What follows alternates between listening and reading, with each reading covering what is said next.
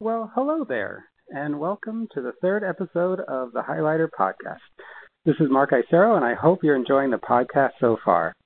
Today is a big day for the podcast. I'm excited to introduce to you the podcast's very first ever guest. So let's get right to it. With me in studio is loyal subscriber Heidi. How are you today, Heidi? I'm doing great. I'm so excited to be the first person to to join you on this. It's totally. How how are you feeling about the studio? Uh, it's nice. Very well lit. Um, we've warmed up vocal cords for the past three hours, so we're ready to go. That's wonderful. I'm happy that you're prepared, and it's wonderful yeah. to have you on the show. Um, if you all out there don't know, Heidi is an artist and an art teacher in the East Bay. Can you say more? Um, yeah, so I've been teaching for let's see, I'm going my 12th year teaching high school art, and I'm also a professional artist, and um, I enjoy both of those worlds, and yeah, that's about it. Can you say more about like your process with your students um, uh, in the art classroom? Sort of what your approach is and what you're hoping from uh, from your students. I think as the years have gone on, I've developed a deeper passion for serving young people and increasing the rigor and I always welcome them as scholars. That's a big part of my philosophy as um, having a VIP experience for them in the classroom.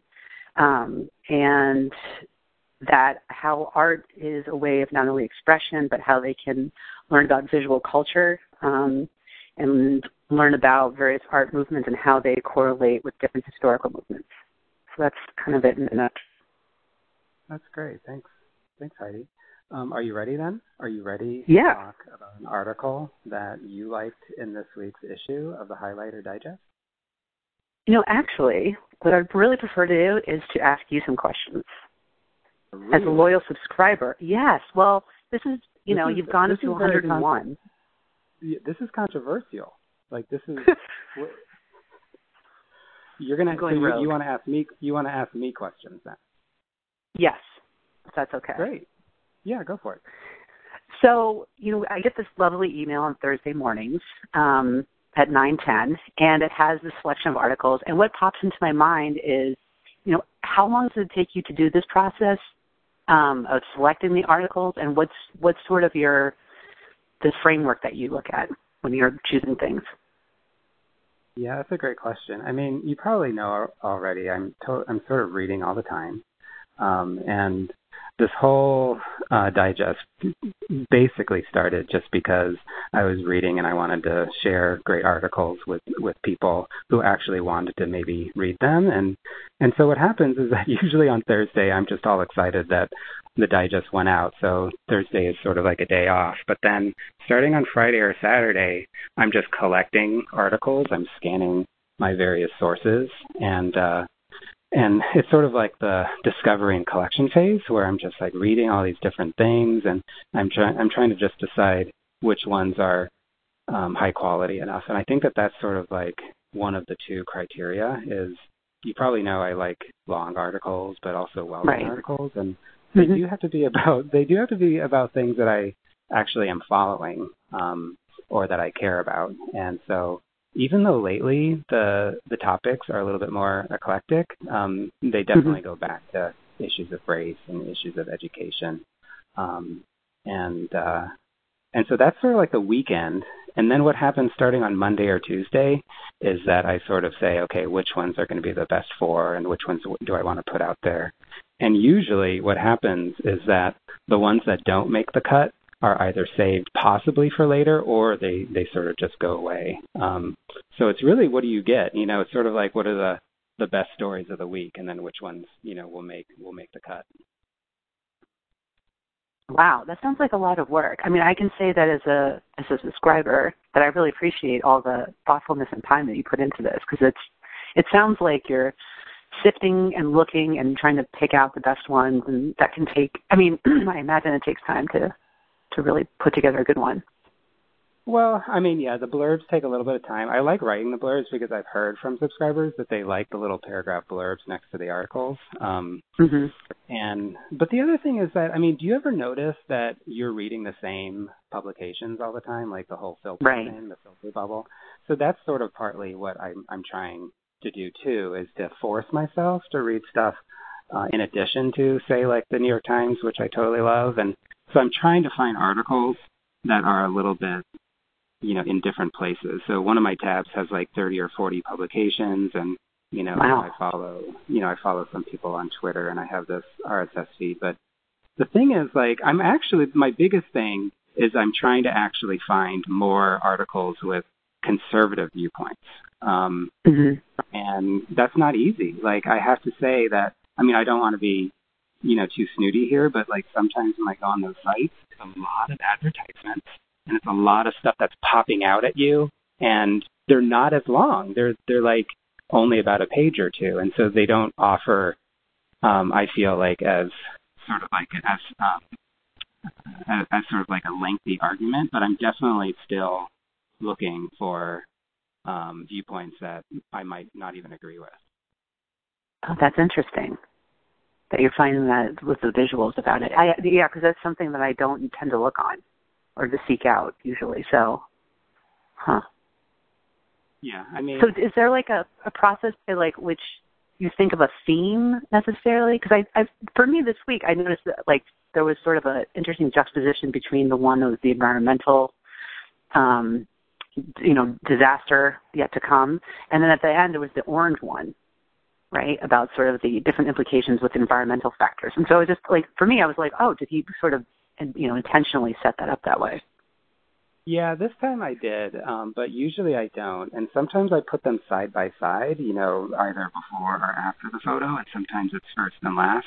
But I don't purposely. Sometimes I do want to have like a themed issue, and and I think I might do that in the future, like sort of what do we think about or what do we know about X, you know, where like whatever a theme is. But that I feel hasn't happened yet. But I I really do like following specific things like school segregation, for example, or or you know some of my favorite authors or, or themes and and it's weird like i i didn't try to get the second oranges story because there was one last week too but for some reason i just get excited about specific things but yeah it was weird how like that huge doomsday article up top this week was sort of related to you know was related to the oranges um you know at the end um, so yeah, so sometimes, but I'm not purposely trying to trying to do that.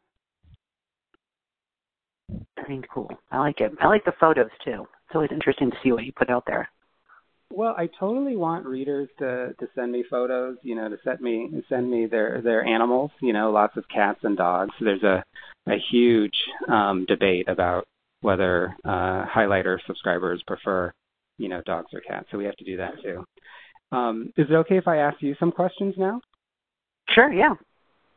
Well, I mean, I wanted to ask you about how you read, you know, the highlighter so far. Um, uh, do you, you do you like uh, wait for it every Thursday morning and then open it? You know, do you uh, save it for later? What's your process there? I open it as soon as I get it. I look through it really quickly, and then I usually will read two to maybe two of the articles um, Saturday mornings tend to be the time that works best for me because that's usually when um, my son is watching some obnoxious Pokemon show or something. So I need something to tune out, and um, and I usually I usually will choose.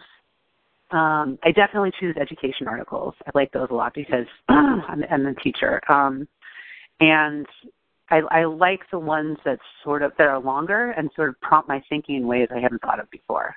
Um, so that's sort of what I go through in terms of my thinking process.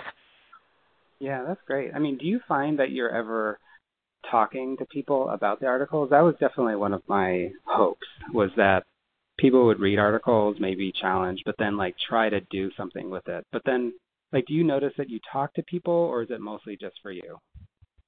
I think it's mostly just for me. I would like to talk to people. Um I don't have anybody that I see in person who happens to read it, but I mean that could be a possibility. I mean, perhaps I need to do some, you know, promotion on your part and get my friends to read it. Well, you know, there's going to be a giveaway, by the way. So there's the giveaway this week that's celebrating all existing subscribers, but mm-hmm. wait until Thursday because there's going to be another giveaway um, for folks to like try to by by word of mouth, trying to get get more people in there. So so yeah, you can. I like that. Some, you can get some more people. What do you want to read more about? Like, let's say, so you said education, but is there something right. that you haven't been reading that you might want to, you know, have more articles about that I should be looking for? You know, the my favorite article so far, and the one that has stuck with me, and I think it's been at least a couple of months, is the one where the the woman was traveling and doing the oh, yeah. I think it was the Appalachian Trail, um, and I really love that one because I feel like it was um, a perspective we don't hear about a lot about women traveling and books and stuff, and then um, just all the the different histories and different ways, you know, things that were weaved into that story. I thought was really powerful. I like that one a lot. Yeah, it was so incredible as a woman of color, and also you were saying you you actually we talked about that, and you said that you really like travel writing, which it's a, mm-hmm. it's a genre I I I barely I thought travel writing was oh I went to Italy and now I came back, but um but like you were saying like can you say more about like why you like that genre? I like well because I used to travel a lot, but also I like when people have these sort of uncertain times and figuring out, you know, how to traverse a different area that they're not used to. I think is interesting, and specifically, it's hard to find um, books, articles, anything written by women because I think traveling as a woman is a different experience, especially alone. Um, and so to get those different voices, I think is really it it's interesting to see that. Great. Well, thank you for that. And I don't know. I mean, do you think that this might be? I mean, we could probably talk for like an hour or two, but do you think that this is okay right now? We can get some tea right now and just continue talking.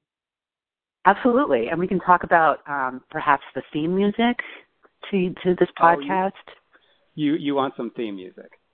Yeah, yeah, yeah. I think that would be good. There's a song by Kanye West called Highlights. Uh-huh. Not highlighter, but I'm just you know throwing it out there. That's a great suggestion. Thank you. Um, yeah. I just want to thank you. You know, before we go, I want to thank you so much. You've been a subscriber now for almost the entire time, and so I hope that you know that I hope that you still enjoy the digest. And I just want to thank you again for being on the show. Oh, absolutely. I'll come back anytime. Cool. I'll talk to you soon. And I just wanted to say thank you. And I wanted to say to all the listeners out there, I hope that you enjoyed today's podcast episode. Uh, loyal listeners and loyal subscribers, if you'd like to be on the show, please please let me know. Um, we're going to be recording on Sundays or Mondays, depending on when you're free. And that's it for this week, and I'll see you in just a couple days at 9:10 a.m. this Thursday for the next issue of the Highlighter Digest. Have a great day.